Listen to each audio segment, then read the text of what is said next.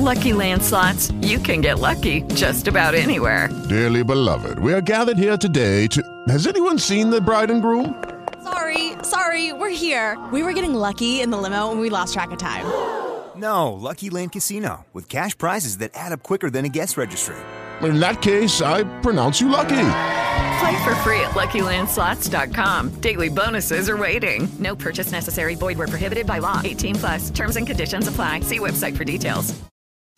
Lucky Land Casino asking people, "What's the weirdest place you've gotten lucky?" Lucky? In line at the deli, I guess. Aha, in my dentist's office. More than once, actually. Do I have to say? Yes, you do. In the car before my kids' PTA meeting. Really? Yes. Excuse me, what's the weirdest place you've gotten lucky? I never win and tell. Well, there you have it. You can get lucky anywhere playing at LuckyLandSlots.com. Play for free right now. Are you feeling lucky? No purchase necessary. Void where prohibited by law. 18 plus. Terms and conditions apply. See website for details. Valar Morgulis, benvenuti al 71esimo episodio di Team Felice Coming. Io sono Saya, la vostra host. Tecnicamente dovevamo tornare a Westeros, ma per una serie di motivi eccoci a continuare la lettura di The World of Ice and Fire, il mondo del ghiaccio del fuoco, e lo facciamo da più o meno dove ci siamo lasciati, andando a parlare dell'ascesa di Valiria. Prima di cominciare, però, è bene fare le solite premesse.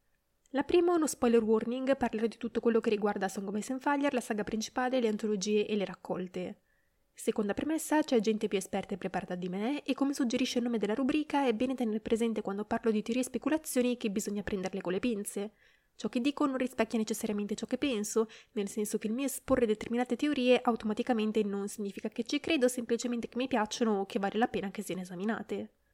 Infine, terza e ultima, le traduzioni saranno mie dall'inglese, da una parte perché non ho mai letto i libri in italiano, mia enorme mancanza lo ammetto, ma dall'altra perché molti fanno notare alcuni errori anche grossolani nella traduzione dei libri, di conseguenza preferisco così.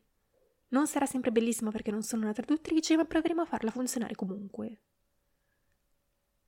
Quindi Mentre Westeros tecnicamente si riprende dalla lunga notte, timeline vuole a cui noi metteremo a tempo debito un asterisco, un nuovo potere emerge ad Essos, che, dice Yendel, è il continente dove, sembrerebbe, le civiltà si sviluppano.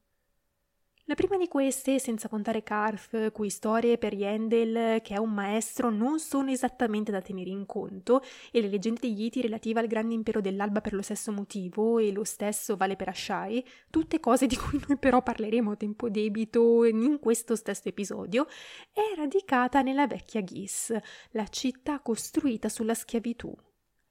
Il leggendario fondatore della città, Grazdan il Grande, è colui che, le più antiche storie vogliono, fondò le legioni, con i loro alti scudi e le tre lance, che furono le prime a combattere come corpi disciplinati.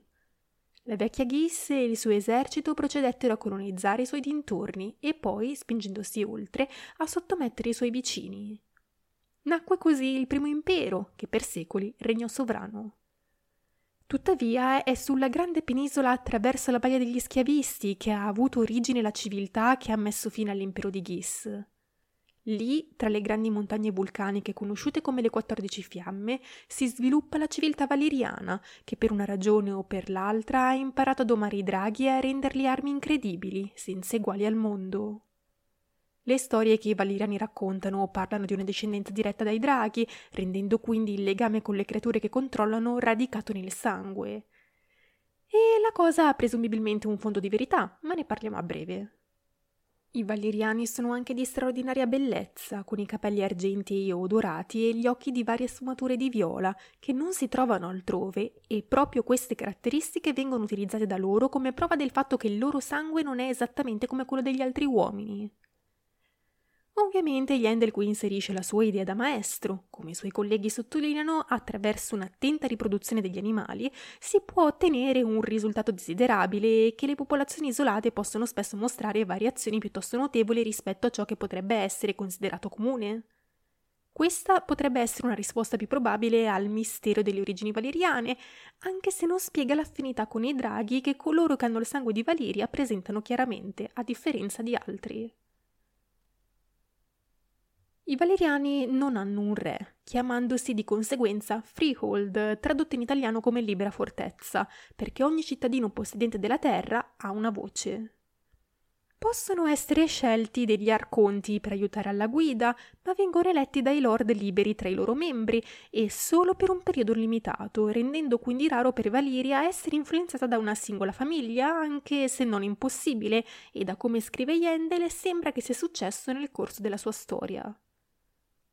Insomma, Giorgia ha aperto un libro di storia, ha cercato la storia dell'antica Roma e ha detto ma sapete cosa? E a questo effettivamente ci arriviamo tra un momento. Tra Valiria e la vecchia Ghis vengono combattute cinque grandi guerre, quando il mondo è ancora giovane, di conseguenza queste hanno elementi decisamente leggendari. Ognuna di esse si conclude con la vittoria dei Valiriani e durante la quinta e ultima questi ultimi decidono di fare in modo che non ce ne sia una sesta, radendo la vecchia Ghissa al suolo e consegnando le loro enormi piramidi e templi e case alle fiamme dei draghi. Sale fu sparso sui loro campi e scheletri lasciati dietro di loro. Infatti la maggior parte dei Ghiscari fu uccisa, ma altri vennero catturati e resi schiavi, pratica che purtroppo Valiria adotta proprio da loro, morendo quindi lavorando per i loro conquistatori. E così i Ghiscari diventano un'altra parte del neonato impero valeriano, dimenticando con il tempo la lingua parlata dal loro fondatore. E così gli imperi finiscono, considera Yendel, e altri emergono. Ora è vero che il capitolo è breve e ce ne sono altri due nel libro dedicati a Valiria, i figli di Valiria, o meglio le figlie perché stiamo parlando delle città libere, e quello dedicato al disastro, ma per questo episodio ci fermiamo qui perché abbiamo già molto su cui parlare.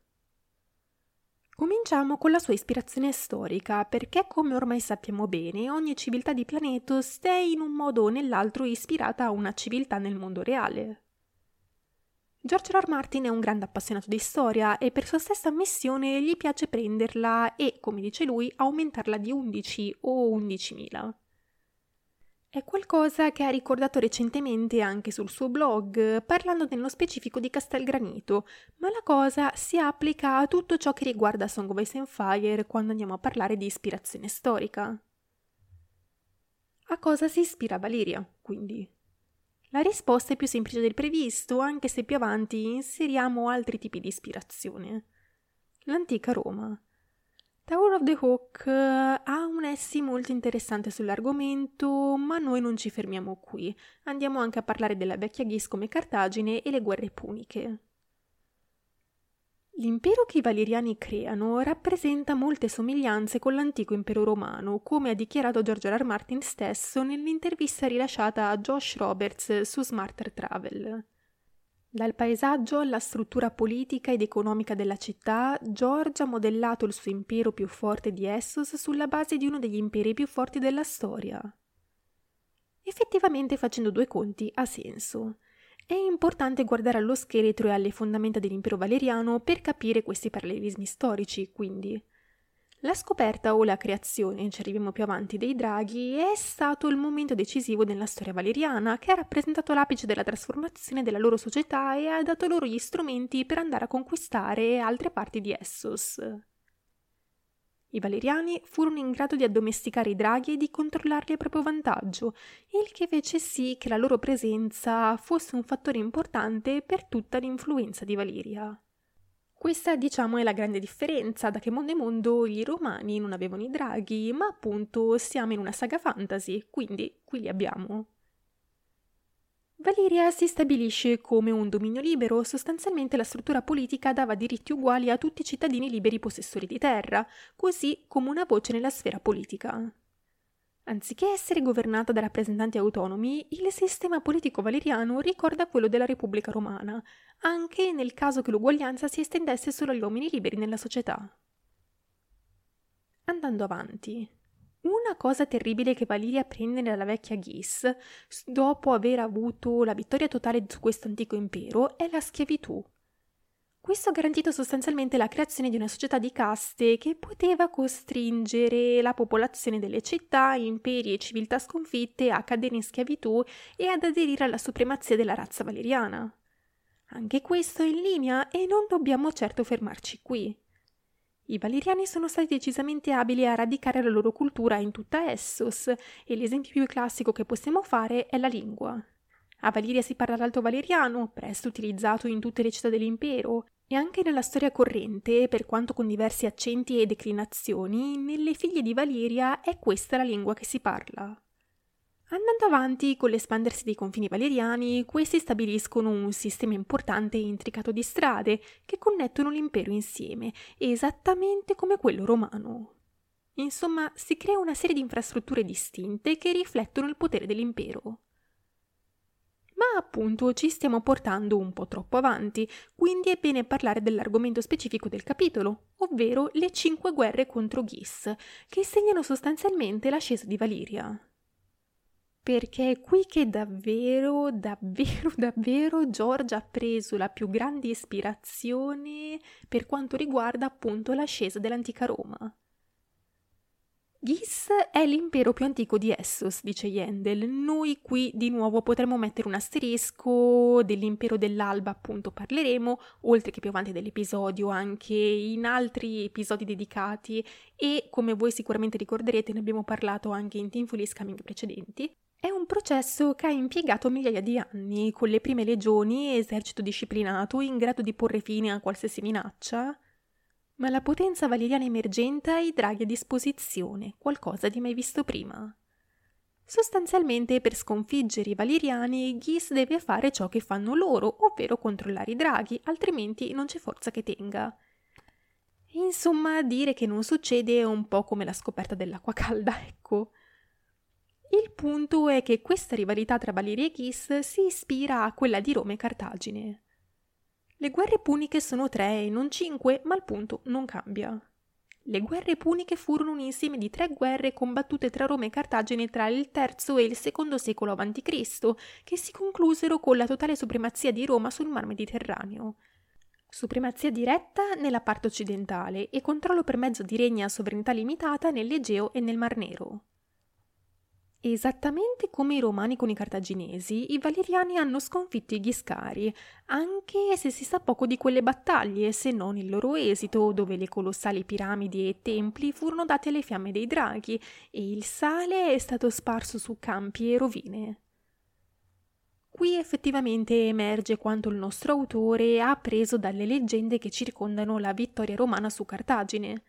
Storia popolare delle guerre puniche riguarda infatti Scipione che, sconfitti gli avversari nel 146 a.C., ordina di spargere sale sulle rovine di Cartagine, episodio descritto dallo studioso tedesco Ferdinand Gregorius per una confusione di termini. Stiamo parlando infatti di un falso storico perpetrato anche da alcuni studiosi che, per citare il nostro amato Patreon Sogno di Drago, non si sono mai posti il problema dell'assurdità di sprecare tonnellate di quello che veniva chiamato oro bianco non certo a caso. Nello spirito però di amplificare la storia del mondo reale nel suo, a Planetos possiamo prendere per buono il fatto che sì, questa è solo una delle prime volte che i valeriani spargono sale nei territori di un popolo che hanno sottomesso e così un impero viene sostituito con un altro. L'unicità dei draghi valeriani come forza militare può riflettersi nella forza dell'esercito romano e nelle sue legioni rivoluzionarie che erano il fulcro della sua potenza. I valeriani si affidano alla forza e al fuoco dei loro draghi più o meno nello stesso modo, diciamo nei limiti del fantasy verso la realtà, ecco. L'esercito romano si affida alla formazione e a un armamento superiore per sconfiggere i nemici. Ecco, effettivamente anche le tecnologie sono importanti perché l'acciaio di Valiria forma, nel mondo di A Song of Ice and Fire, le spade migliori che esistono. Al momento non ce ne sono molte, parliamo di quelle ancestrali dei Targaryen e altre casate a cui sono state vendute, ma da quel che sappiamo a Valiria potrebbero essere state parecchie utilizzate anche in battaglia. Analogamente, molti storici sostengono che le armi standard romane fossero tra le più efficienti ed efficaci nel mondo antico. Tutti questi fattori messi insieme provocano nei valeriani lo stesso effetto che ha provocato nei romani, ovvero il dare loro l'opportunità di espandere i loro confini, focalizzando le risorse verso l'espansione dell'impero conquistando territori vicini. E con l'espansione dell'impero i Valeriani sono in grado di stabilirsi per tutta Essos, conquistando popoli, fondando città, collegandole a Valiria attraverso una serie di strade importanti ancora oggi esistenti. L'impero valeriano collega le città principali di Valiria, Oros e Tiria alle città ai loro confini. Altre strade sono state costruite attraverso le terre della lunga estate, oltre a seguire il mare stretto e il fiume Roin ed estendersi fino alla città di Mirin. Insomma, le strade valeriane collegavano le principali città del suo impero, le figlie di Valiria sparse per Essos. Lo stesso vale per le strade romane, che collegavano tra loro le regioni più lontane del suo impero. Questo include un'intricata serie di strade che raggiungono l'Inghilterra e la Via della Seta attraverso i territori del Medio Oriente, e alcune delle quali esistono ancora oggi. Da qui le città valeriane e quelle romane condividono un'altra somiglianza. La formazione di città-stato e il dominio indipendente sui loro territori erano evidenti in entrambi gli imperi. Ogni città, pur essendo sotto il controllo dell'impero dominante, sviluppò la propria specialità per contribuire all'impero. Molte di queste città erano porti commerciali, ospitavano ricchi mercati o producevano preziose risorse naturali. Queste piccole potenze erano in grado di eleggere i propri funzionari come organi rappresentativi che riflettevano i loro bisogni e desideri al governo centrale. Inoltre, rendendo omaggio alla capitale, di Valiria o Roma che fosse, queste città ottenevano il diritto di mantenere il proprio dominio nazionale. La creazione di Valiria da parte di George R. R. Martin è parallela a una componente significativa dell'antica Roma. Sia la libera fortezza che la Repubblica cercavano di dare ai cittadini una voce uguale all'interno delle procedure governative. I cittadini liberi e possedenti di terra avevano l'opportunità di entrare all'interno del corpo politico. Inoltre, entrambe le civiltà erano gestite da un organo politico al posto che un imperatore o un re.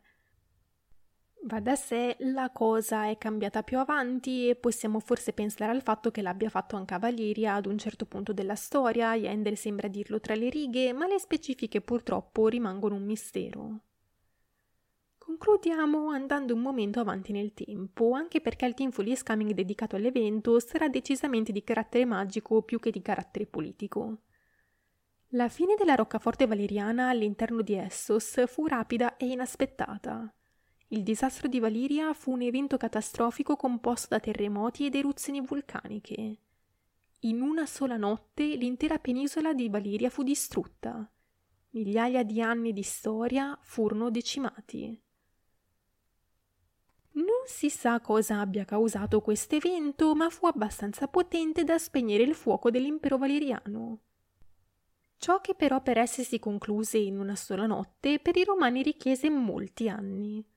L'impero romano fu messo a riposo da una serie di fattori politici, economici e sociali non comuni all'impero valeriano, appunto. Judy was boring. Hello. Then Judy discovered chumbacasino.com. It's my little escape. Now Judy's the life of the party. Oh, baby, Mama's bringing home the bacon. Whoa. Take it easy, Judy.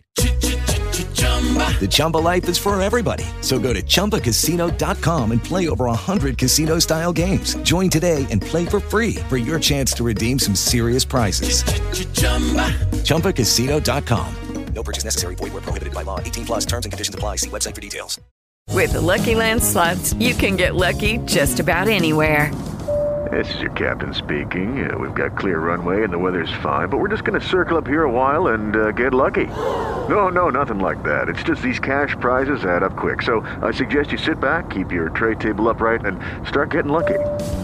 Play for free at LuckyLandSlots.com. Are you feeling lucky? No purchase necessary. Void where prohibited by law. 18 plus terms and conditions apply. See website for details. Sebbene l'impero stesso sia caduto sia per i romani che per i valeriani, l'essenza delle loro conquiste e culture è ancora viva nei loro mondi. Per i valeriani ci sono tre famiglie che sono sopravvissute e hanno creato una casa altrove, a Westeros, ben lontana quindi dalla stretta del disastro. Targaryen, Velaryon e Celtigar sono tre famiglie valeriane che sfuggono al loro destino chi prima e chi dopo per motivi diversi. Ovviamente anche qui abbiamo altre famiglie di discendenza valeriana, comunque diciamo che tendenzialmente le tre rimaste sono quelle. È evidente che George R. R. Martin costruisce il suo mondo del ghiaccio del fuoco a partire da testimonianze del mondo reale, come già detto, ma che è sempre bene ripetere. Ricapitolando, quindi, per quanto l'impero valeriano non è stato creato per essere esattamente come Roma, certo, un parallelismo non è mai al 100%, le somiglianze sono difficili da ignorare. Entrambi questi imperi sono tra i più potenti che il loro mondo abbia mai visto, con la forza dei loro eserciti hanno conquistato città e territori circostanti, espandendosi di molto, creando una proprietà libera hanno offerto ai loro sudditi l'opportunità di fare parte del governo piuttosto che essere governati con la forza da una potenza straniera. Alla fine questi imperi riuscirono a stabilire e a mantenere il loro potere per lunghi periodi di tempo, fino alla loro definitiva scomparsa ma è chiaro che nessuno di questi imperi è stato dimenticato. Dalle rovine al ricordo duraturo che ciascuno di essi ha creato nella storia, è indubbio che questi imperi siano ancora vivi nella memoria. Non solo Roma, però. Valiria, possiamo dire, è ispirata anche alla Numenor di Tolkien, una grandissima ispirazione di George R. R. Martin, e come conseguenza anche la leggenda di Atlantide. Ora non sono un'esperta di Tolkien e per quanto ne abbia parlato in Teamfully Scamming passati, ho sempre paura di dire qualche castroneria in materia. Ringrazio tantissimo quindi la mia amica Federica, che a differenza mia è un'esperta di Lord of the Rings, per gli insights, al nostro amato Patreon Jace Dane, così come Imondil Guerce e Francesco Angoscini per i contributi. Come sempre, se volete updates sul processo di scrittura, seguitemi su Twitter. Tutti i link li trovate nel link in descrizione. In questo modo ognuno di voi, se lo vuole, può dare un contributo venendo da sé citato negli episodi. Parlando generalmente, Numenor e Valiria presentano una serie di similarità. La prima è un impero formato da esseri umani, sì, ma con delle caratteristiche particolari. Basta pensare alla loro aspettativa di vita decisamente superiore a quella degli uomini, ma anche il loro aspetto fisico.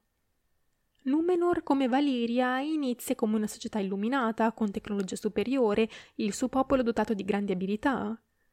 Le cose cambiano però quando i Numenoriani cominciano a temere la morte e a venerare Morgoth, voltando le spalle ai Valar, cominciando a peccare di arroganza e in ultimo è proprio tale arroganza che porta alla loro rovina. Nel mentre diventano anche questo impero militare che sottomette i propri vicini, non solo questo, poi una parte dei Numeroniani, esattamente come una parte dei Valeriani, si salva dal disastro a causa di un evento soprannaturale, se così si può dire. Nel caso di Tolkien, l'appello di Amandil ai Valar e conseguente sogno di Elendil a cui appare Ulmo con le istruzioni per fuggire nella Terra di Mezzo. Nel caso di Martin, invece, il sogno di Denis la sognatrice. Nel caso di Asoyaf abbiamo sempre una componente politica che domina, ma tant'è. Insomma, le similarità non sembrano essere poche, specialmente quando andiamo a guardare la fine di entrambe, ed ecco qui abbiamo il richiamo al mito di Atlantide. Non solo Numenor, però.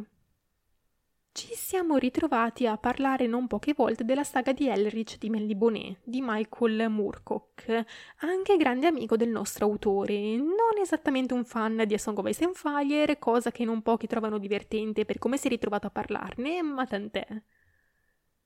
Se volete recuperare l'episodio su Bloodraven, dove è citato più e più volte, il link lo trovate in descrizione. Abbiamo parlato molto del fatto che il personaggio presenti una certa similarità con Elrich, ma non solo. George sembra essersi ispirato a Mel di Bonet per più di un aspetto o due della sua Valiria.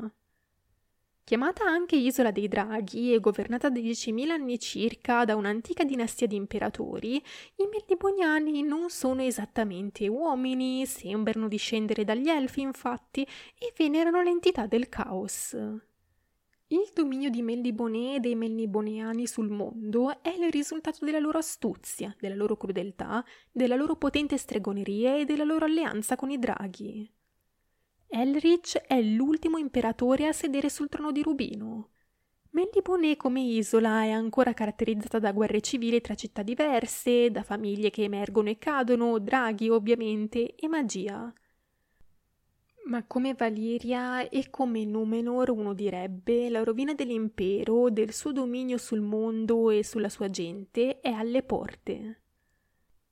Li troviamo già indeboliti a causa dell'apatia dei melliboneani e per quanto Elrich si presenti in un certo modo, possiamo vedere quanto sembri essere diverso dalla sua stessa gente in questo e altri aspetti.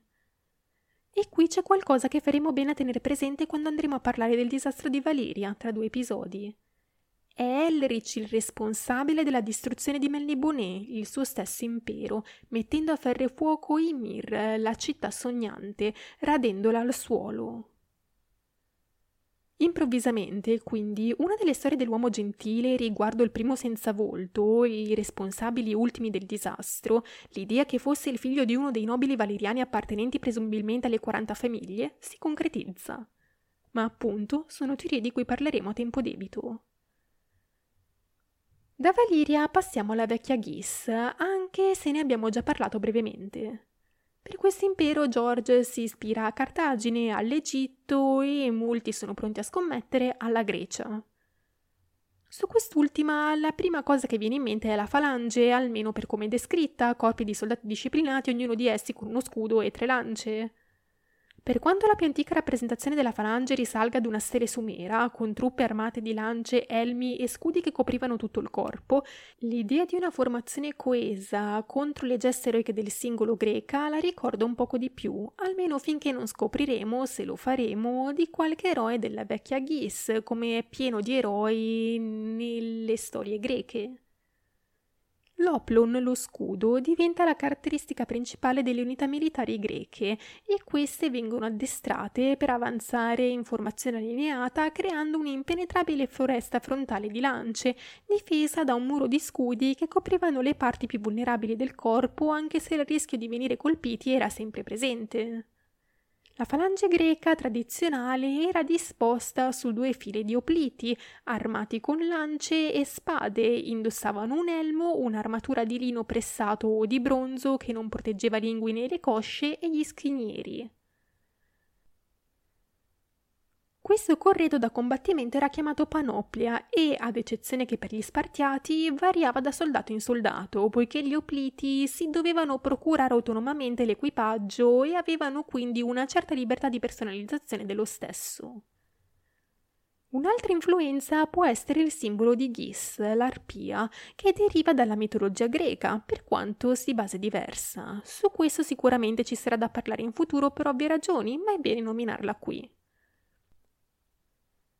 Passiamo all'Egitto, quindi, neanche a dirlo, la prima cosa che viene in mente sono le piramidi. Va da sé, non sono solo gli egizi ad erigerle, ma non sarebbe questa l'unica ispirazione all'antico Egitto che il nostro autore fa propria nella storia, e possiamo limitare l'ampiezza dell'ispirazione ad una determinata area geografica, in questo caso specifico. La differenza sta nella modalità dell'uso, se così possiamo dire. A Ghis sono palazzi per i ricchi e i potenti, nell'antico Egitto sono delle tombe, anche qui sostanzialmente per ricchi e potenti, ma tant'è. Ultima ma non ultima, Cartagine, come abbiamo già visto, dalla rivalità alle guerre puniche che hanno visto la sua sconfitta da parte di Roma, come la vecchia Ghis è stata sconfitta in cinque, non tre, guerre da parte dei Valeriani, le loro legioni ben poco efficaci contro i draghi.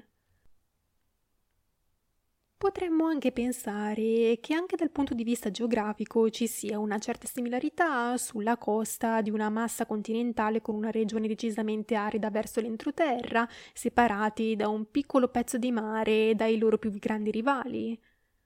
Una chicca interessante qui riguarda l'utilizzo dei mercenari, perché l'esercito cartaginese ne aveva non pochi e i discendenti della vecchia Ghis, se così possiamo dire, hanno non pochi mercenari a disposizione nella storia corrente. Può voler dire che nonostante il loro esercito anche l'antico impero utilizzava compagnie mercenarie?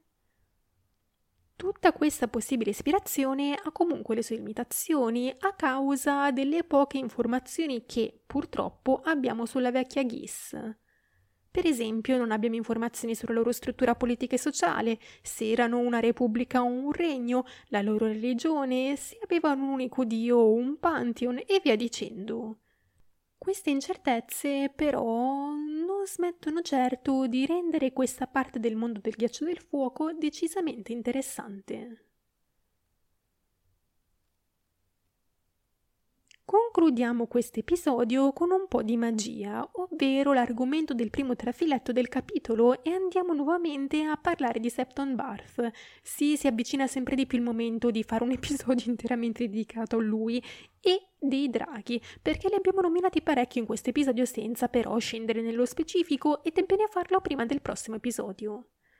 In frammenti della sua storia innaturale, Barth considera diverse leggende a proposito dell'origine dei draghi e come i valeriani siano riusciti a controllarli.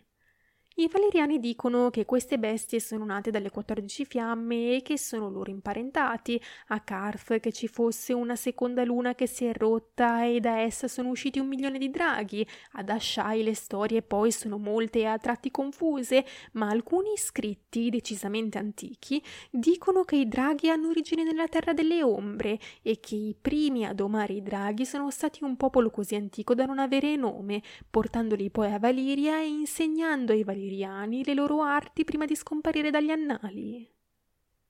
Yendel afferma che la versione dei valeriani sembra essere la più veritiera tra queste, a parte il legame di parentela, eppure è innegabile che a Westeros ci fossero draghi un tempo, ben prima dell'arrivo dei Targaryen, poco prima del disastro di Valiria, come dicono storie e leggende. Se quindi l'idea che siano nati dalle 14 fiamme è vera, inevitabilmente i draghi devono essere sparsi per il mondo prima di essere domati e forse, chi lo sa, qualcuno ci ha provato prima di loro ma non ci è mai riuscito.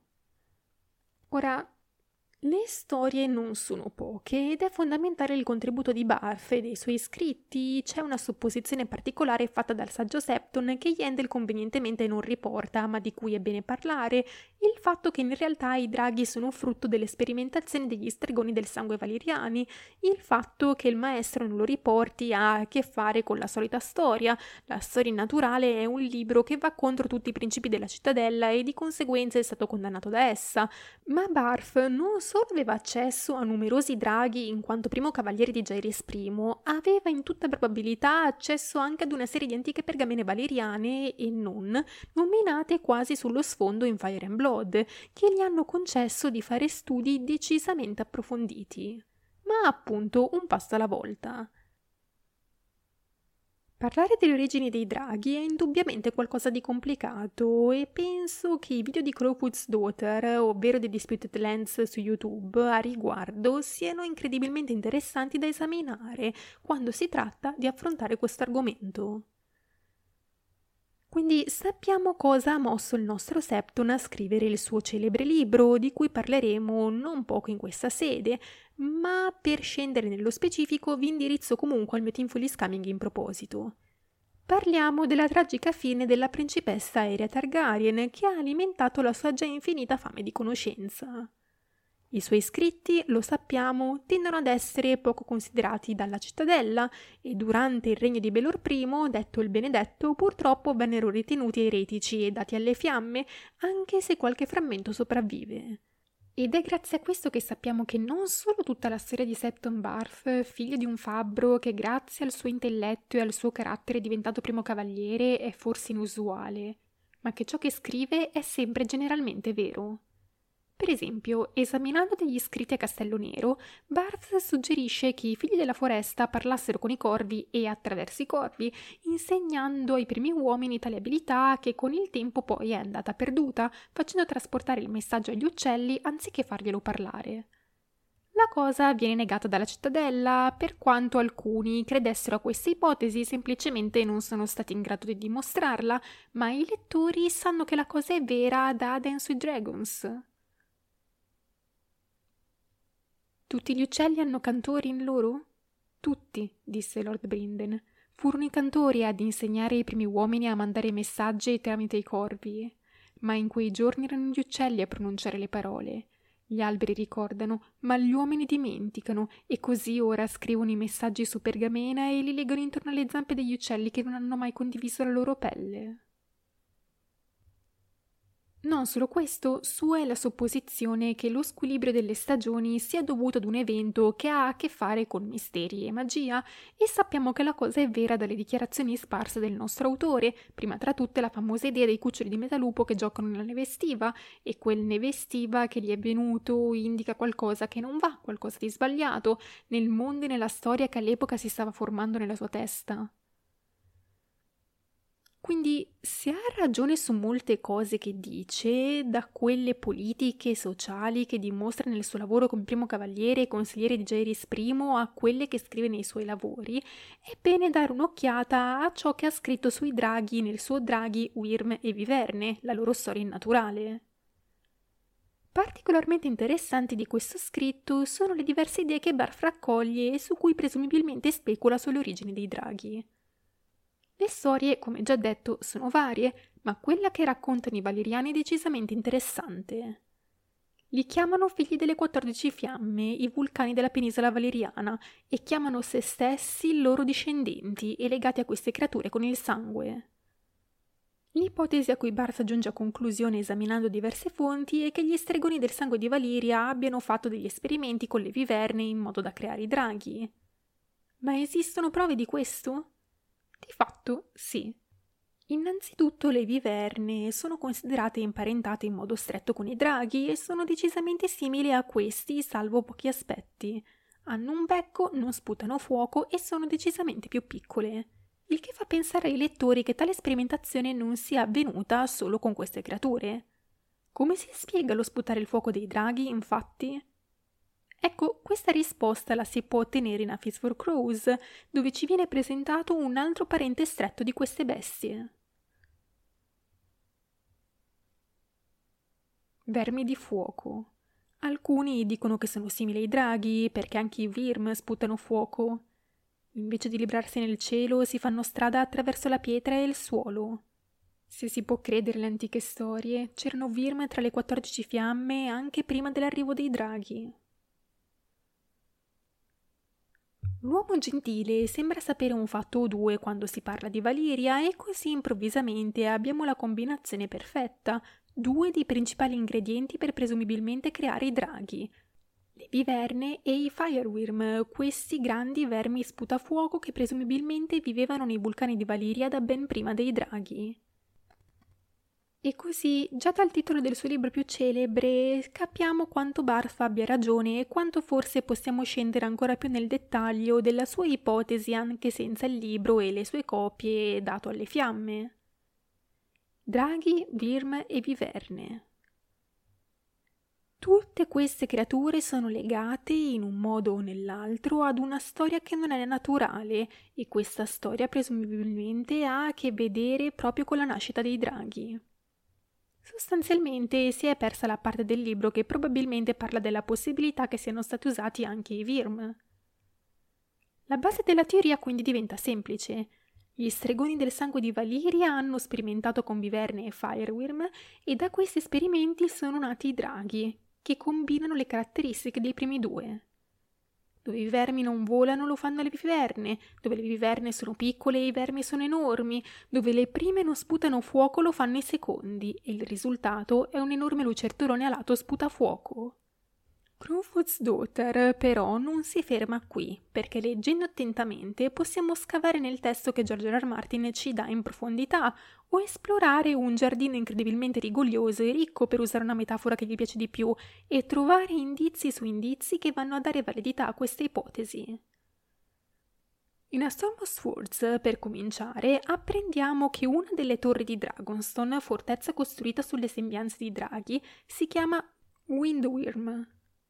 Caraxes, il drago di Daemon Targaryen, viene chiamato The Bloodworm, che non traduco perché inizialmente fu tradotto con il succhiasangue, ora se non erro è il verme di sangue, ma sicuramente ci sarà qualcuno di voi che mi correggerà nei commenti. La chiave però è proprio l'utilizzo di quella parola, Virm, che è importante. Sempre rimanendo in tema della danza dei draghi, infatti, anche Sunfire viene chiamato Virm a seguito della battaglia di Luxrest, riposo del corvo. Gravemente ferito, con un'ala ritorta, non riesce a prendere il volo e quindi si fa strada tra le ceneri e i cadaveri strisciando, venendo descritto come un grande verme dorato. Più avanti, quando Lord Mutun e i suoi riprendono Ruxrest e viene messo insieme un gruppo di persone per uccidere il drago, per descriverlo viene usato nuovamente quel grande verme dorato, ma anche la descrizione dei suoi movimenti ricorda quella che potrebbe essere attribuita ad un Virm. Striscia come un serpente, muove la coda e sputa fuoco. L'accostamento al serpente è interessante quando andiamo a guardare il linguaggio fantasy, perché Wyrm generalmente è un serpente o un drago senza arti e ali, e sappiamo che George R. R. Martin è una persona molto attenta alle parole che usa. Nel nostro stesso mondo, le prime descrizioni dei draghi riguardavano proprio creature senza ali somiglianti a serpenti, come Fafnir nella mitologia norrena, il drago di Beowulf e quelli della mitologia cinese. Il termine Wurm, tra l'altro, in inglese antico si traduce ora come serpent, serpente. Con l'utilizzo di queste parole per descrivere Sunfire, quindi, il nostro autore ci sta dando una connessione tra draghi e Wyrm. Va da sé, la cosa non è nata da Fire and Blood, ma ci aiuta a far rientrare nel contesto altri passaggi. Nell'ottavo capitolo di Daenerys in A Dance with Dragons, dove porta Quentin Martell a vedere i confinati Regal e Viserion, ha un flusso di coscienza decisamente interessante. Le ossa sul pavimento della fossa erano più profonde dell'ultima volta che era stata qui sotto, e le pareti e i pavimenti erano neri e grigi, più cenere che mattoni non avrebbero retto ancora a lungo, ma dietro di essi c'era solo terra e pietra. I draghi possono scavare un tunnel nella roccia, come i Firewyrm nell'antica Valiria? Sperava di no.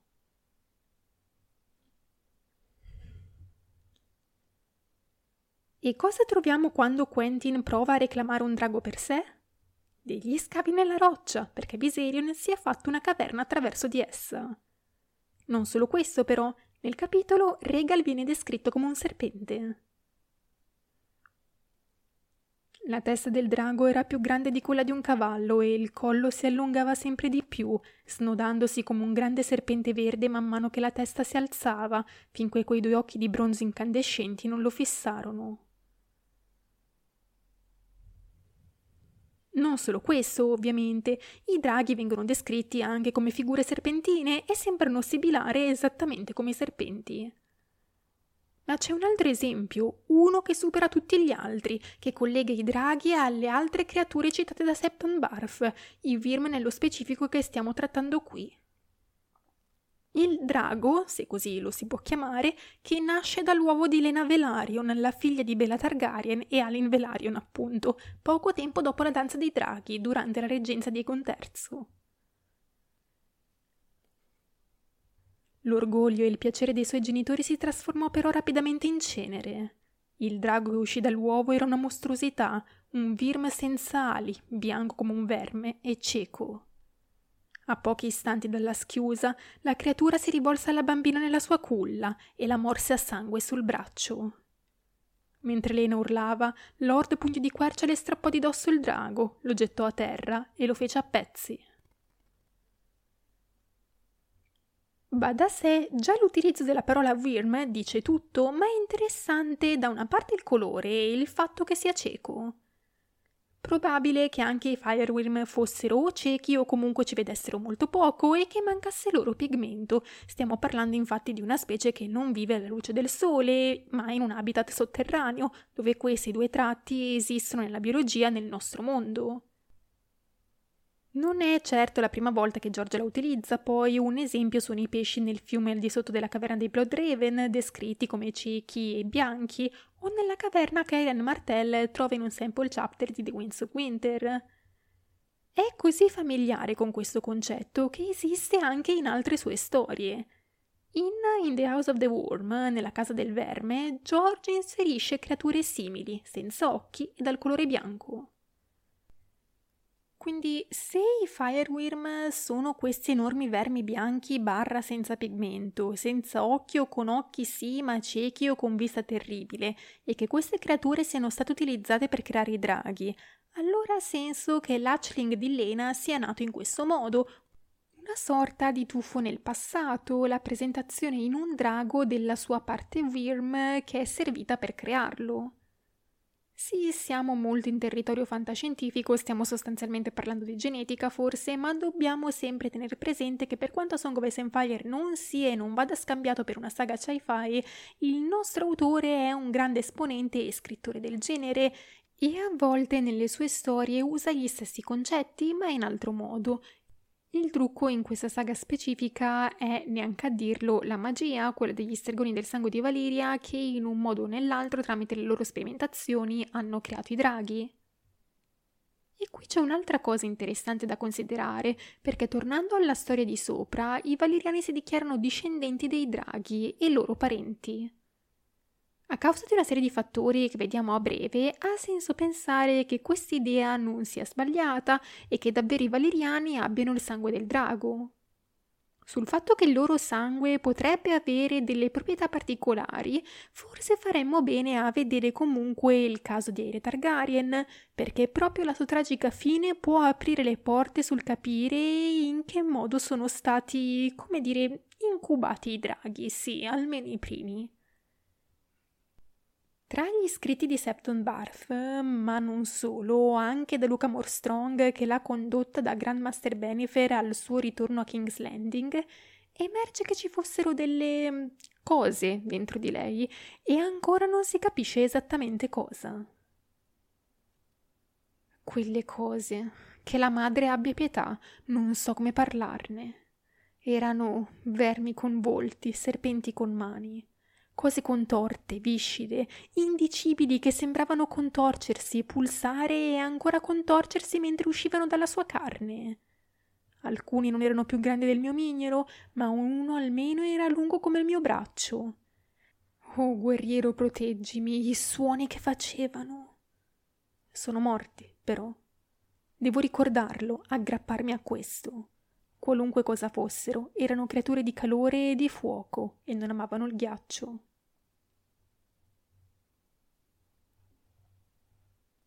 Le due opzioni che abbiamo quando andiamo a parlare di creature di fuoco e calore con un corpo serpentino senza ali sono appunto i Firewyrm, come avevamo parlato nel Team Fully Scamming sull'argomento, o una sorta di ibrido, essendo descritti appunto con volti e mani.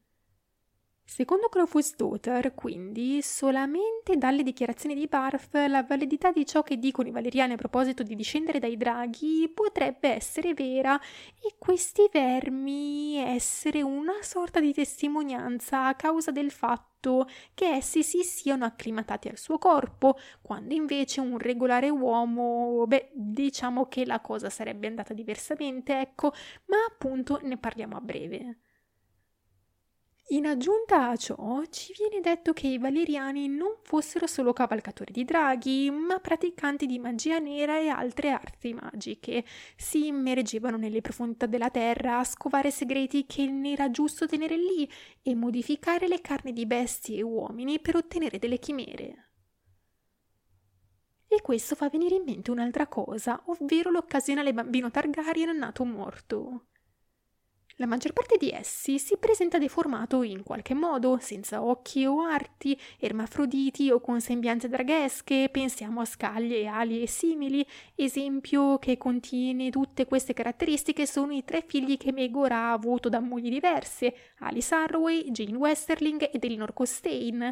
Sembra che la responsabile fosse un'altra delle sue mogli, Tianna della Torre, che ha avvelenato le altre regine incinte e che, viene detto, praticava lo stesso tipo di magia che si può attribuire ai valeriani che abbiamo descritto sopra.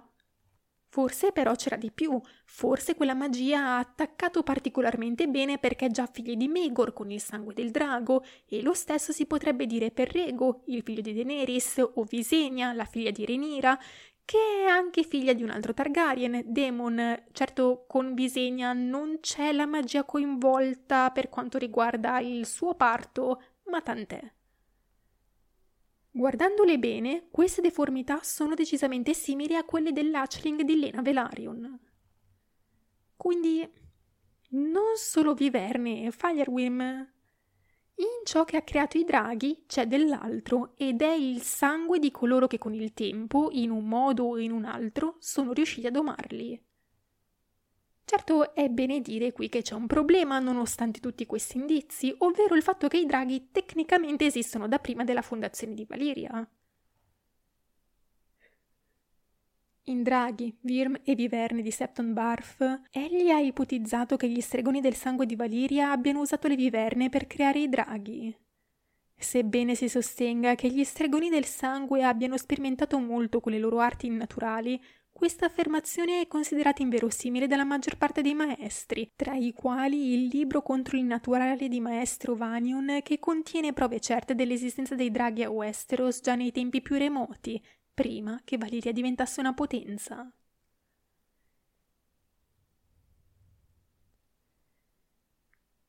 Vedete la menzione a ciò che dice Septon Barth sui draghi completamente lontana nel libro, perché qui siamo nel capitolo su Sotorios, rispetto alle altre ipotesi che Yendel fa sui draghi, che sono da tutt'altra parte nel libro. Comunque, non solo, ci viene detto in diverse occasioni che i signori dei draghi valeriani possedessero una specifica tecnica capace di sciogliere e riformare la pietra a loro piacimento grazie al fuoco di drago. Dragonstone è costruita così, l'unico castello di Westeros fatto in questo modo, eppure potremmo dire che ci siano altre costruzioni fatte allo stesso modo, ma molto più antiche, portandoci quindi verso l'idea che questa tecnica sia in realtà stata sviluppata da una civiltà più antica.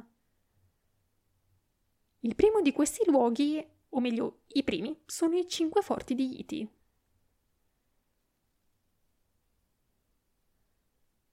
Certi studiosi dell'Ovest hanno ipotizzato un coinvolgimento valeriano nella costruzione dei cinque forti, poiché le grandi mura sono singole lastre di pietra nera fusa che ricordano alcune cittadelle valeriane dell'Ovest ma questo sembra improbabile, poiché i forti sono antecedenti all'ascesa della libera fortezza e non ci sono documenti che attestino che i signori dei draghi siano mai arrivati così ad est.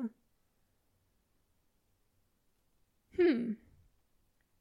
Sappiamo che i cinque forti sono decisamente antichi, tecnicamente costruiti durante il misterioso e ben poco vero per i maestri grande impero dell'alba.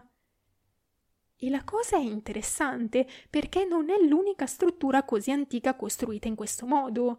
E proprio una di queste la possiamo trovare a Westeros, la base dell'Alta Torre, che confonde la cittadella oltre ogni dire e Yandel in The World of Ice and Fire avanza una serie di ipotesi che sono state fatte. Più preoccupanti e degni di considerazione sono gli argomenti avanzati da coloro che sostengono che la prima fortezza non sia affatto valeriana. La pietra nera fusa di cui è fatta fa pensare a Valeria, ma lo stile architettonico semplice e disadorno no, perché i signori dei draghi amavano poco più che torcere la pietra in forme strane, fantasiose e decorate.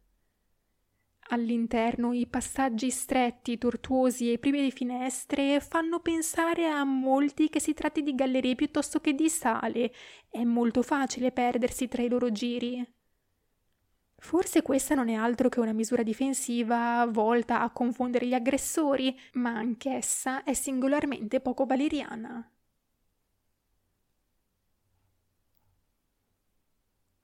molto alla Melny Bonnet effettivamente, ma andiamo avanti. Andiamo infatti a guardare Ashai.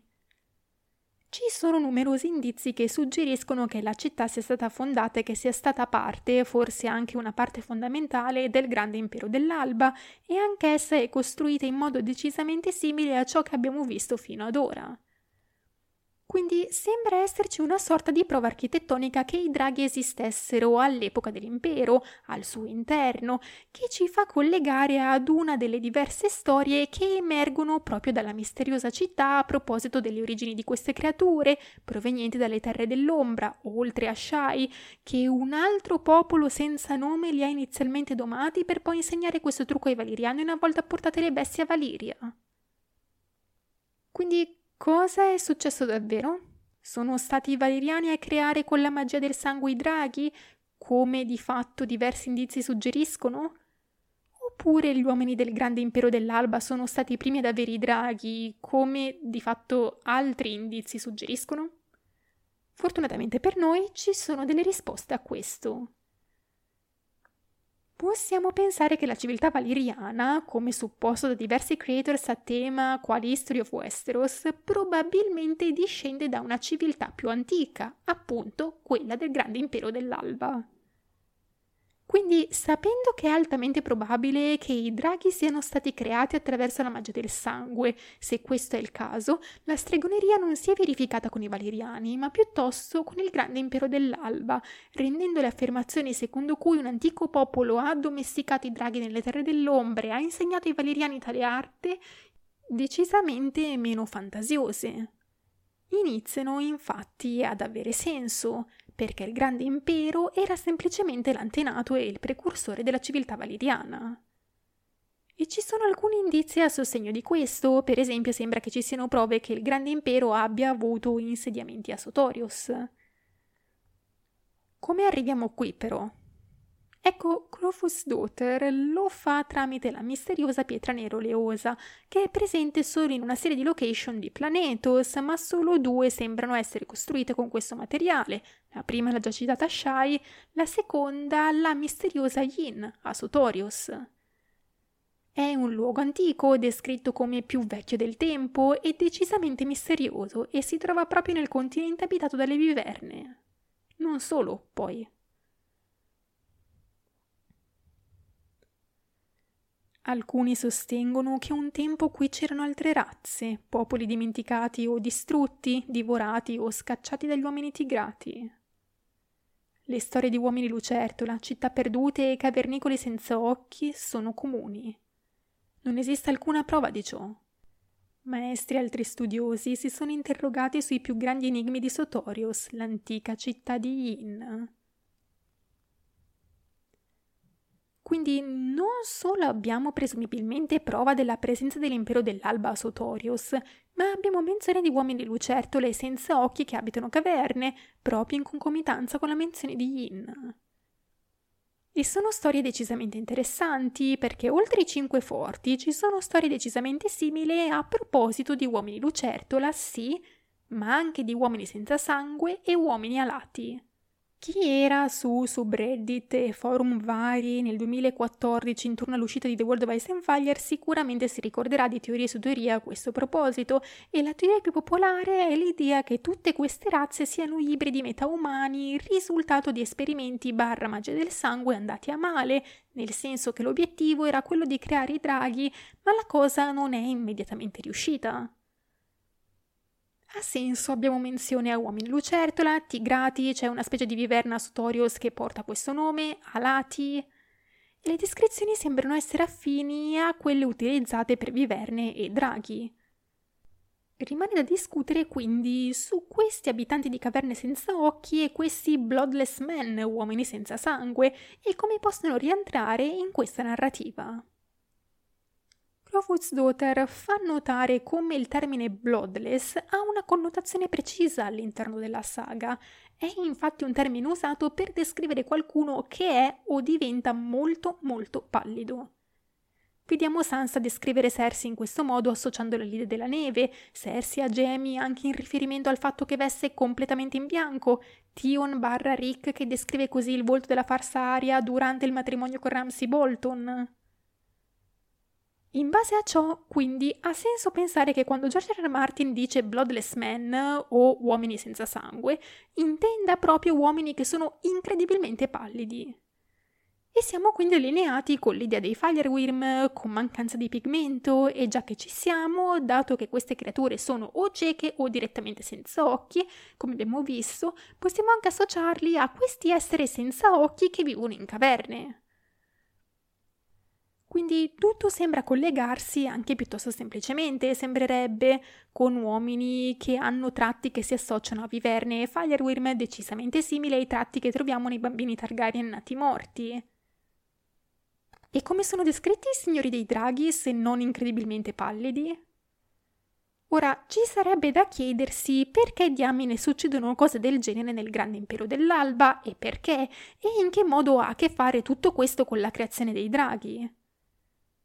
Effettivamente ci sono domande a cui non è possibile trovare risposta, se non al fatto che grazie a queste descrizioni troviamo un terzo componente alla ricetta della creazione dei draghi, ovvero uomini, o meglio il loro sangue, con magari delle caratteristiche particolari. Possiamo pensare che i valeriani, o meglio quelli che poi sarebbero diventati valeriani, presentassero per una ragione o per l'altra queste caratteristiche e possiamo guardare a ciò che ha ispirato Barth a scrivere la sua storia naturale per sentirci ispirati anche noi. Barth ha fatto delle osservazioni incredibilmente interessanti descrivendo gli ultimi momenti della principessa aerea. Oltre che i vermi in sé, infatti, possiamo dire che in un certo senso il suo corpo si è riuscito ad acclimatarsi a queste creature, almeno per un po', creature di fuoco e calore come i draghi. Ma da sé i Targaryen barra Valeriani non sono immuni al fuoco o al calore, ma possiamo forse pensare che abbiano una resistenza maggiore di altri, cosa che ci viene detta tra le righe in diverse occasioni e che il nostro autore stesso ha dichiarato nel 2003. Andiamo quindi ad osservare Aerea. Bart dice che stava bruciando dall'interno, la sua pelle rossa e bruciata che piano piano comincia a spaccarsi, fumo che esce da ogni orifizio. Andando avanti, gli occhi cuociono nel suo cranio ed esplodono poi. Insomma, una febbre, certo, il saggio Septon dice che non hanno mentito su questo, ma non si può certo considerare una febbre naturale, è qualcosa a cui nessun uomo potrebbe resistere, ma forse Aerea, una valeriana, l'ha fatto più per la sua resistenza al calore, permettendo ai vermi dentro il suo corpo di svilupparsi.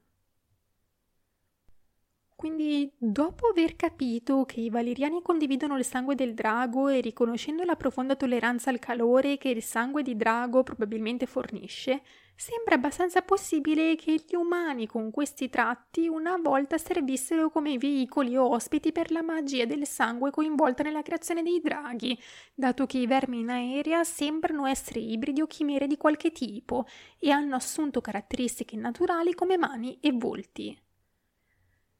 Va da sé non sappiamo come queste creature sono finite lì, dato che non sappiamo esattamente dove è andata la principessa, ma se ricordate il Team Foolish Coming a lei dedicato, due sono le opzioni più credibili. Valiria, avanzata da Barf stesso, e Sotorius. E visto tutto ciò di cui abbiamo discusso qui, entrambe hanno senso. E non è l'unica cosa che ha senso, l'idea che i primi draghi siano nati sostanzialmente schiudendosi da un ospite viene validata quando andiamo a leggere di Gogossos, colonia valeriana che è sopravvissuta, anche se non per molto, al disastro, particolarmente nota per la sua stregoneria e le storie a proposito del fatto che uomini venivano accoppiati a bestie per creare degli ibridi.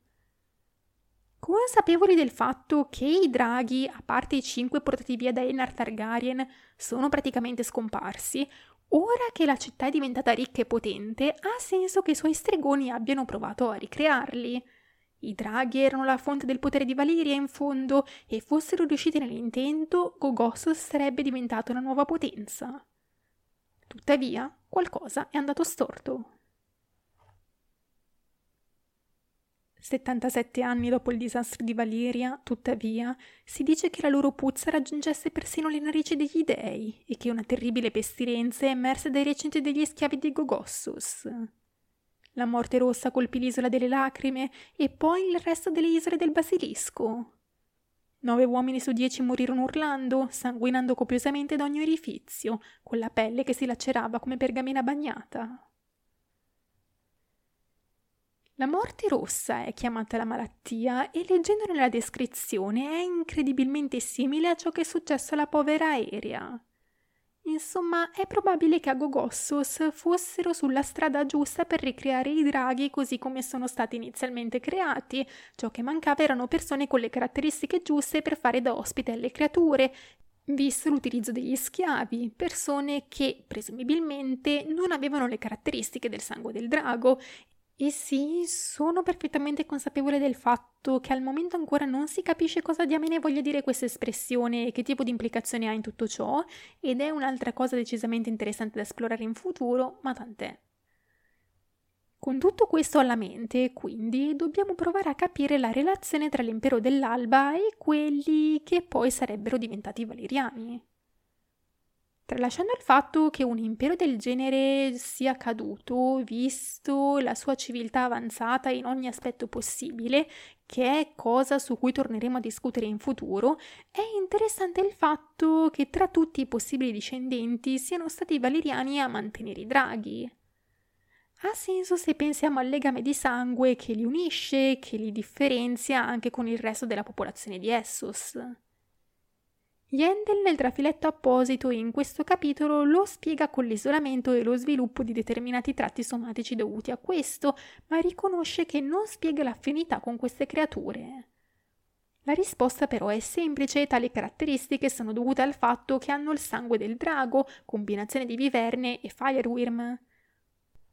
Incubandoli ha senso che quelli che poi sono diventati valeriani hanno sviluppato un fenotipo simile a quello di queste creature, che sembrano essere piuttosto chiare, basta pensare anche al fatto che la viverna tigrata ci è descritta come bianca e verde, fenotipo decisamente comune anche nei draghi, tra l'altro, insieme come Mundancer o non. Quindi se persone con proprietà particolari dovute a determinati fattori sono state utilizzate per creare i draghi, ha senso pensare che quelli che poi sono diventati valeriani siano il prodotto loro stessi della magia del sangue? Di base sì, ed è interessante perché, appunto, è ciò che Yendel dice nel trafiletto, semplicemente in altro modo. Ma tu come ci siamo ridotti stiamo dando ragione a un maestro, comunque. Va da sé, ovviamente non tutto è perfetto ed ecco che abbiamo l'occasionale deformità in alcuni draghi, possiamo forse agganciarci la cospirazione dei maestri in un modo o nell'altro, ma non in questa sede, e dei bambini Targaryen nati morti. Piccola chicca per concludere l'episodio ora. Vi ricordate la canzone che Demon Targaryen canta a Vermidor nella 1x10 di House of the Dragon? Ecco, il testo è stato scritto da Tim Mickel, uno dei minions di George R. R. Martin, come chiama lui i suoi sensazionali assistenti alla scrittura. Riprendiamo il testo. Sputa fuoco, signore alato, ma due teste e una terza cantano. Dalla mia voce i fuochi hanno parlato e il prezzo è stato pagato con la magia del sangue. Con parole di fuoco, con sguardo limpido, per legare i tre a te canto. Come uno ci riuniamo e con tre teste voleremo come siamo stati destinati, splendidamente, liberamente. La canzone si chiama Con tre teste, che come ben sappiamo è un'espressione che ricorre nel corso della saga. Ecco, secondo Dane Stark su Reddit, questo non fa altro che confermare che in realtà i draghi non sono esattamente creature naturali, ma frutto di esperimenti da parte degli stregoni di Valiria che hanno incrociato Firewinds e Viverne, esattamente come sostenuto da Barth. Andando a guardare il testo, infatti, Sputafuoco rappresenta il Fireworm, il signor alato la viverna, il fatto che sia utilizzata la parola leader ha senso se pensiamo che probabilmente prima della creazione dei draghi la viverna fosse il più grande predatore esistente. Ora, queste due teste non bastano, ce ne vuole una terza, un altro elemento per la ricetta perfetta, a cui le prime due cantano. I fuochi hanno parlato, la cosa potrebbe essere un riferimento sia alle 14 fiamme che alle pratiche degli stregoni valeriani. Possiamo pensarli un po' come i sacerdoti di Rollor, il loro vedere cose nelle fiamme. E ciò che hanno visto è il prezzo per creare i draghi, che viene pagato con la magia del sangue. Si può pensarlo come sacrificio, il sangue di coloro che hanno incubato i draghi e che poi sono diventati valeriani, quelli che hanno avuto il lusso di sopravvivere, almeno. Tenendo presente le prime due strofe, quindi, la terza diventa il rituale effettivo. Parole di fuoco, sguardo limpido nel senso di sicuro, una canzone per legare i tre. Da notare l'utilizzo qui del canto e la canzone, fondamentale all'interno della saga, a Song of Ice and Fire, il canto del ghiaccio del fuoco, appunto. L'inizio della quarta strofa è il risultato, questi tre elementi si uniscono in uno il potere dei Fireworm, la fisicità delle viverne, l'intelligenza dei Valeriani, con cui hanno un'affinità a causa del ruolo che hanno avuto nella loro creazione e che loro stessi hanno contribuito a creare così come li conosciamo. Quindi l'espressione il drago a tre teste non è solo figurativa, che torneranno un poco nella saga, ma anche letterale, tre elementi per creare il drago e la magia ad unirli. Com'è che diciamo sempre? Barf ha sempre ragione, anche negli adattamenti televisivi dove mai è stato nominato, ma chi lo sa magari lo sarà in futuro, ci speriamo. Direi che abbiamo speculato abbastanza, quindi, ed è bene fermarci qui. Grazie per aver seguito questo episodio, un grazie speciale va come sempre a tutti i nostri patrons, in particolare al nostro gran maestro Chiara e ai nostri maestri Davide, Giоllare, Kekulelo, Sventurato di Dragonson, Riccardo e Wildful73. Se volete anche farvi a Patreon in cambio di contenuti esclusivi ogni mese, il link è in descrizione. Siamo simpatici, giuro. Per il resto, noi rimaniamo disponibili sui nostri social, che trovate nel link in descrizione. Siamo particolarmente attivi su Instagram, quindi se volete scrivere un messaggio che vediamo tutti e due, fatelo lì e non su Facebook. Se vi va, mettete like a questo video e lasciate un piccolo commento, aiuta davvero molto con l'algoritmo del canale. Ci vediamo al prossimo episodio, Balardo e Iris.